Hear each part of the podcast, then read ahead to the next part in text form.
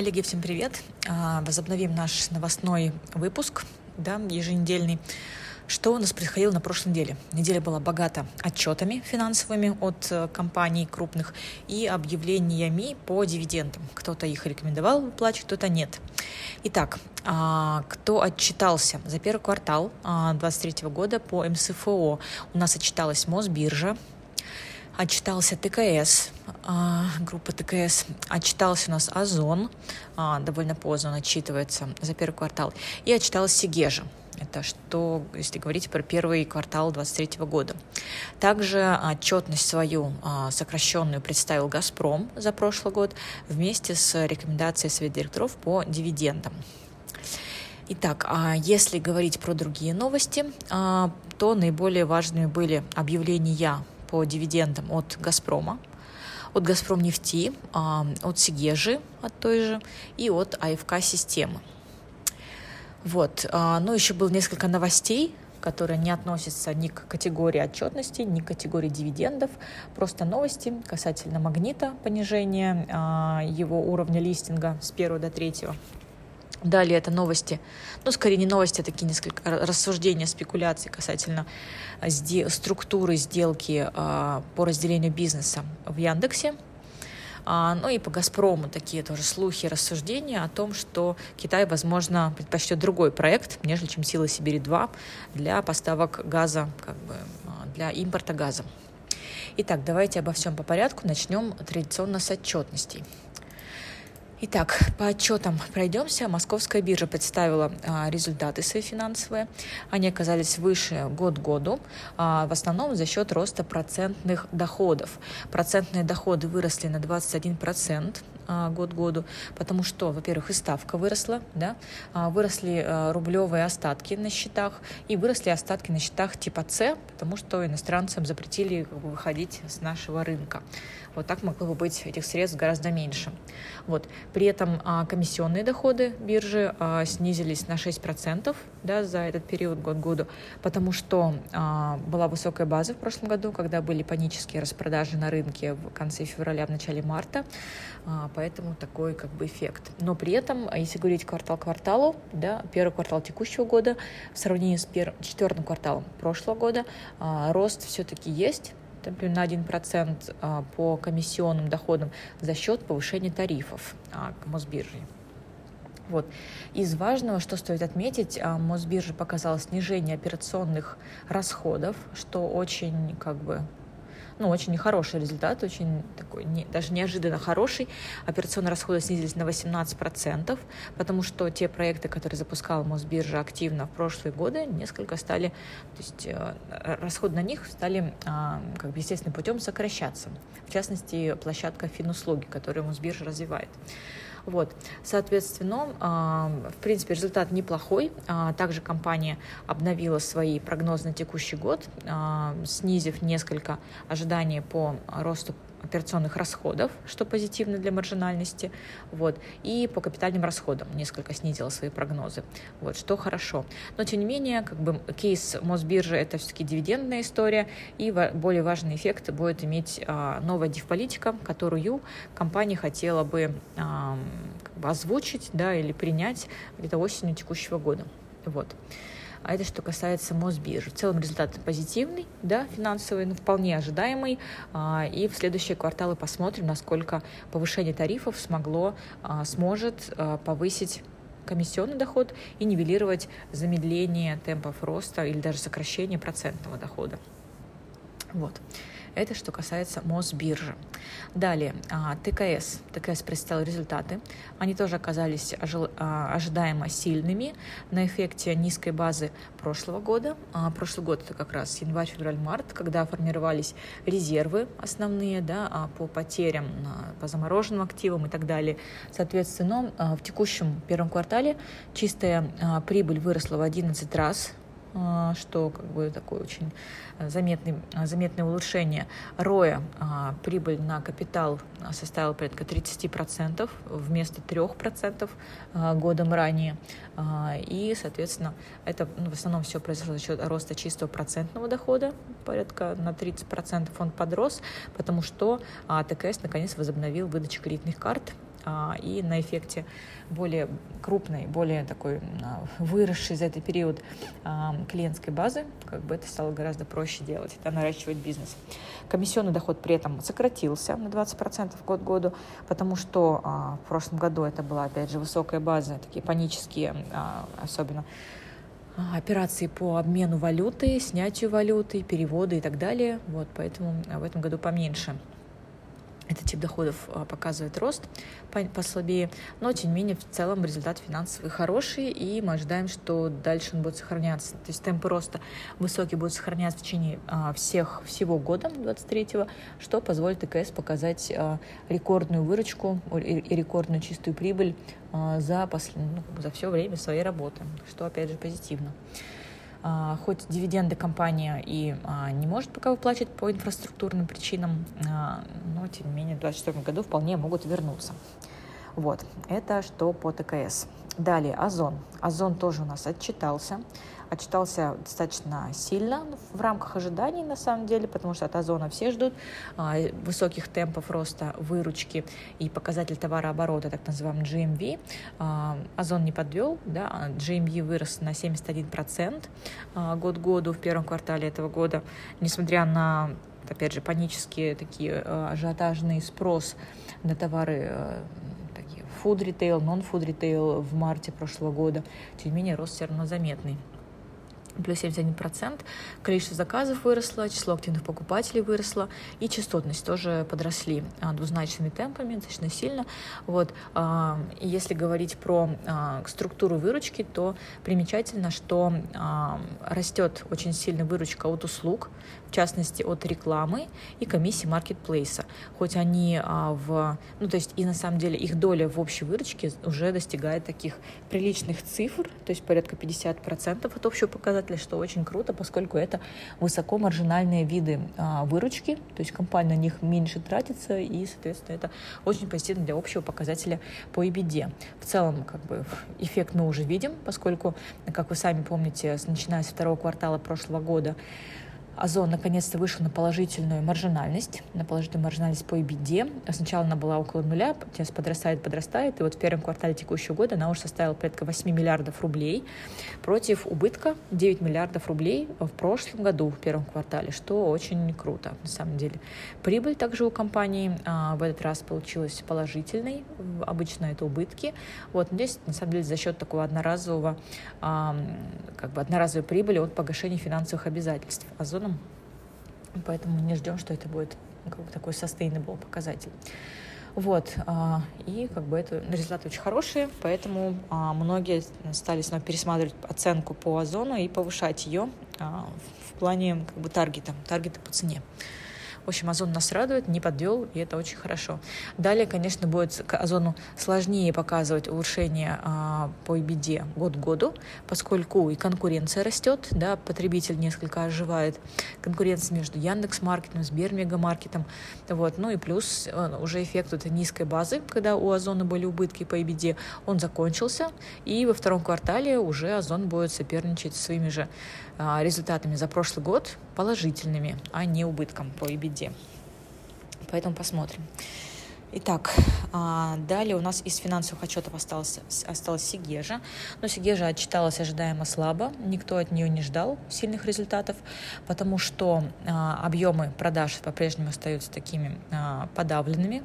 После того, как экспорт в Европу закончился, да, компания перестала иметь возможность туда продавать и перенаправляет постепенно свои поставки в Россию, в страны СНГ, в Китай и в страны Северной, Северной Африки. Вот. В целом выручка у компании а, год году упала на 40%, но квартал к кварталу подросла на 10%. Да, менеджмент предпочел показать результаты квартал к кварталу, потому что год году, очевидно, на эффекте высокой базы будет сильное снижение.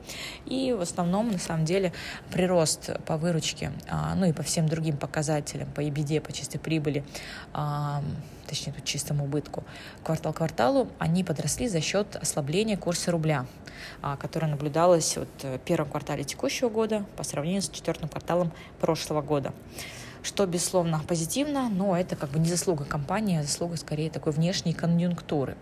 Вот. Что, наверное, а, напугало рынок и почему бумаги так падали достаточно заметно, это рост чистого долга, точнее, соотношение чистый долг и беде а, до 7 да, точнее даже до 8, net debt to EBITDA упал до 8, а, при то время как он вместо на, а, вместо четырех, каким он был квартал назад, а 8 это уже очень много. Это Мечел в свое время показывал такую высокую долговую нагрузку.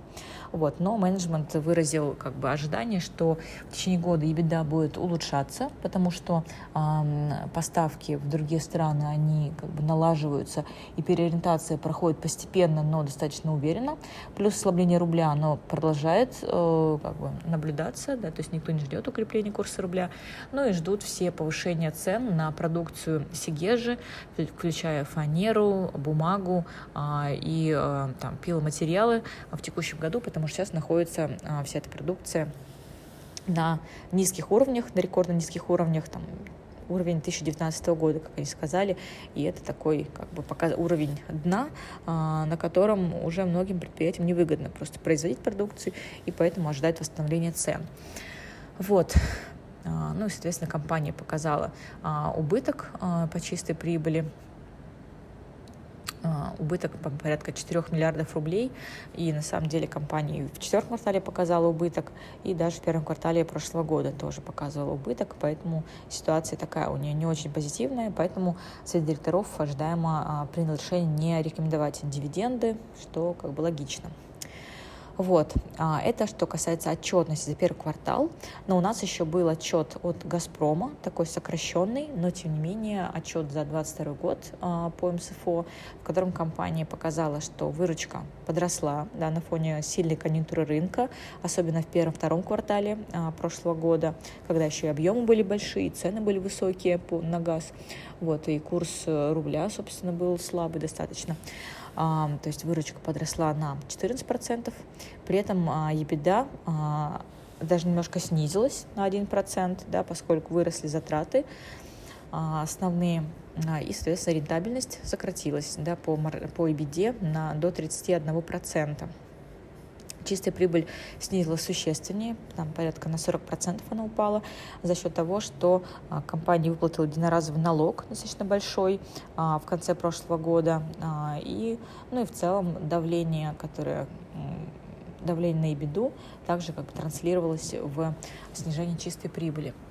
А, вырос также чистый долг, но в целом соотношение чистый долг и беде а, за счет того, что EBITDA была очень высокой, особенно в первые два квартала прошлого года, пока соотношение долговой нагрузки порядка 1, да, вместо 0,4, если не ошибаюсь, а, или 0,8, 0,8 на конец 2021 года. Вот. И «Газпром» озвучил, что капекс в текущем году ожидается на уровне 3 триллионов рублей, что очень много, а, и ну, несколько выше наших ожиданий, ожиданий рынка, поэтому такое давление на финансовый, на чистый денежный поток будет а, оказано в этом году, поэтому на дивиденды также как бы негативно это влияет в плане сентимента. Вот, это что касается отчетности. Теперь давайте поговорим про дивиденды, кто у нас на прошлой неделе объявлял ну, давайте далеко не, уйдем, не будем уходить от «Газпрома». А, «Газпром» а, рекомендовал дивиденды не выплачивать, да, совет директоров рекомендовал не выплачивать, потому что те дивиденды, которые были выплачены промежуточные ранее, они а, как бы как были с запасом, да, поскольку конъюнктура была сильная, была возможность такие платить дивиденды, сейчас конъюнктура слабее гораздо, поэтому возможности и целесообразности нет принципе, на этом фоне бумаги падали два дня, но потом восстановили, а, восстановили траекторию, да, и начали снова расти уже в пятницу. Вот, что в целом, а, ну, наверное, оправдан в какой-то мере, потому что компания стоит дешево по мультипликаторам. Вот. А, далее, «Газпром нефть» также озвучила, совет директоров озвучил рекомендацию по дивидендам. Это порядка 19 рублей с лишним да, 12.2, а, по-моему, рублей на акцию. В принципе, это в рамках ожиданий. Кто-то ожидал чуть больше, на рублей 14-16, но, тем не менее, а, цифра вполне как бы а, в рамках консенсуса рыночного.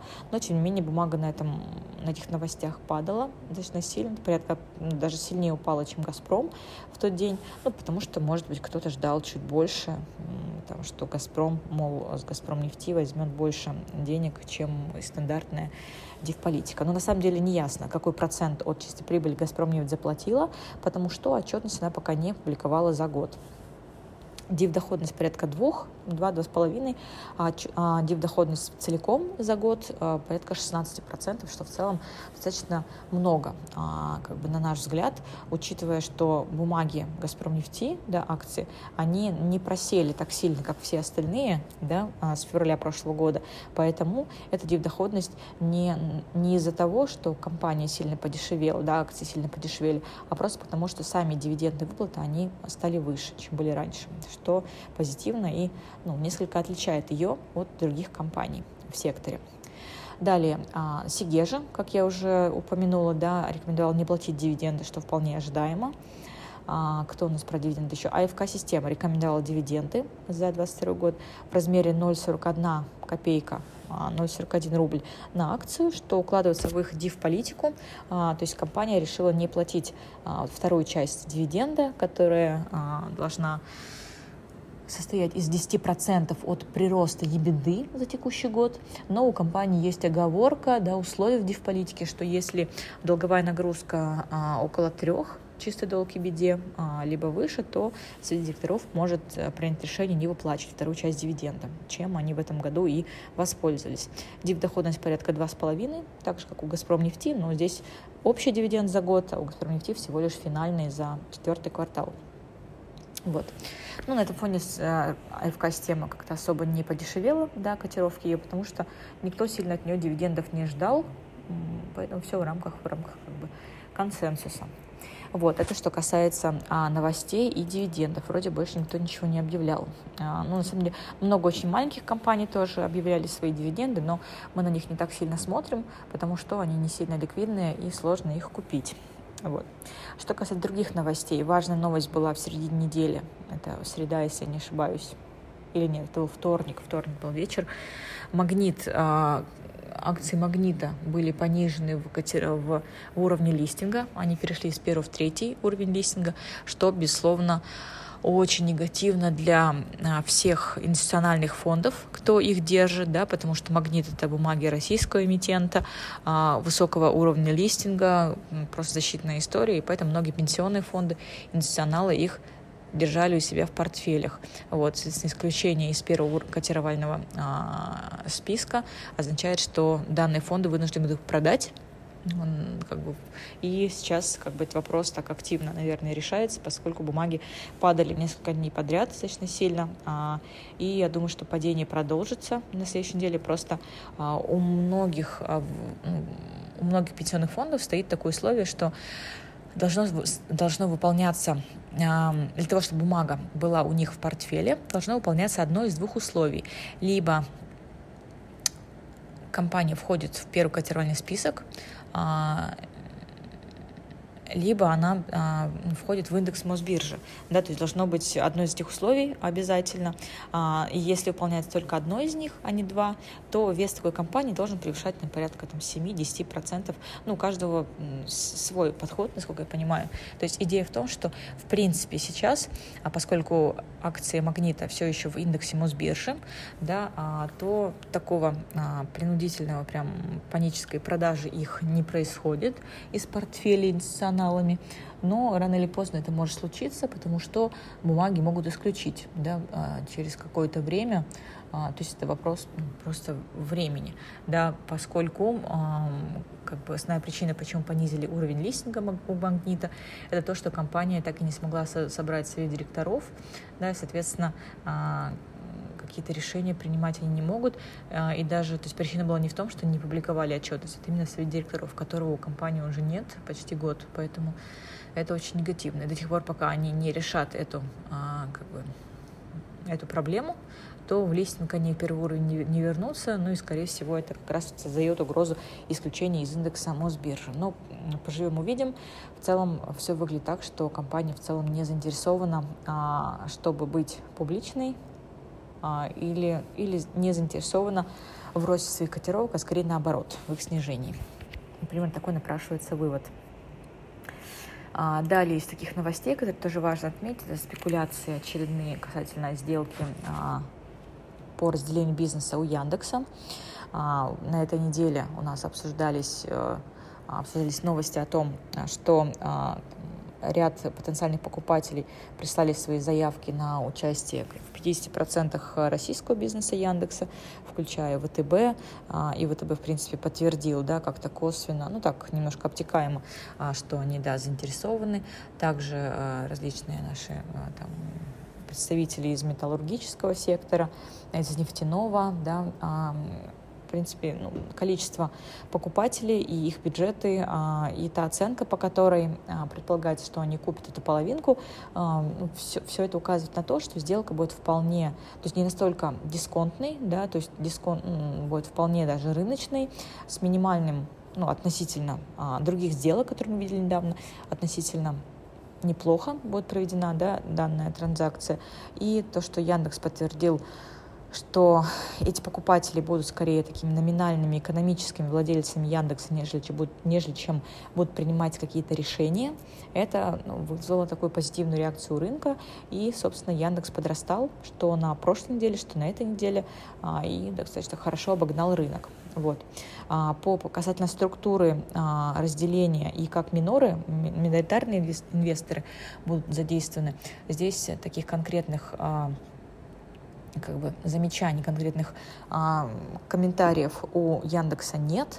А, есть только догадки, опять же, из СМИ, что, возможно, Яндекс предложит всем держателям иностранных, а, ну, как бы держателям бумаг, да, данный момент это иностранная компания Яндекс НВ нидерландская, что мы, ну, то есть инвесторы могут либо сохранить долю в российском бизнесе, либо получить деньги, а, либо долю в международном бизнесе а, компании. То есть на выбор будут три опции, но вопрос тут, какие будут коэффициенты. Да? То есть, например, если будет один к одному, обмен текущей бумаги на бумагу российского, АО Яндекс, это одно дело. А если будет какой-то коэффициент 0,5, то есть за две текущие бумаги ты получаешь одну, то это будет совсем другой, как бы, другой вариант ну и, собственно, иностранные бумаги тоже, да, если, если эта бумага будет торговаться рубежом, то российским инвесторам как бы нет абсолютно резона ее получать, потому что особенно националы, они не смогут этой бумагой торговать, вот, поскольку нет моста НРД Евроклир.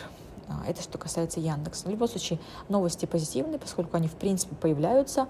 А, ведь когда нам в прошлом году да, возник вообще вопрос о том, что будет разделение, бумага в этот момент как бы упала и застыла на каком-то уровне, и, соответственно, больше не реагировал ни на а, отчетность, ни на какие-то другие новости, ни на общую динамику рынка, потому что не было деталей по данной сделке. Вот сейчас начинают появляться детали, они относительно, хоть и малоинформативные, да, на мой взгляд, но, тем не менее, они позитивны с точки точки зрения того, как реализуется процесс, в принципе, в рамках ожиданий, и, может быть, даже лучше, чем другие какие-то сделки подобные проходили, поэтому это вызывает такую позитивную, как бы, позитивную реакцию у инвесторов, что как бы хорошо. Вот. И, наверное, из последних новостей, таких важных, чтобы уже долго не отнимать время у вас. Это а, «Газпром». Да, новость, э, ну, точнее, такая косвенная новость про «Газпром». Появились а, слухи в СМИ о том, что Китай, возможно, предпочтет а, не участвовать в проекте «Сила Сибири-2», который, обсуждение по которому ведется уже очень давно, и никак нет никакого консенсуса, а скорее а, предпочтет а, проект туркменский, то есть туркменский участвовать, то есть построить трубу из Туркменистана и собственно, покупать газ у них. Хотя там проект вроде как на 30 миллиардов кубов а, в год, а не на 50, как с «Газпромом». Но, очевидно, для Китая очень важна диверсификация поставок, чтобы не наращивать сильную долю России в импорте газа как бы, а, в страну что логично. Вот, и несмотря на то, что даже по оценкам Reuters, да, который а, эту новость опубликовал, несмотря на то, что российский газ, вероятно, был бы дешевле, процент на 20-30, а может и больше, чем газ туркменский. Вот. Но, очевидно, стратегические, политические вещи, они важнее а, в моменте, чем, чем цена. Итак, наверное, это все основные новости, вот, которые хотелось бы озвучить. Ну все, тогда до следующего раза.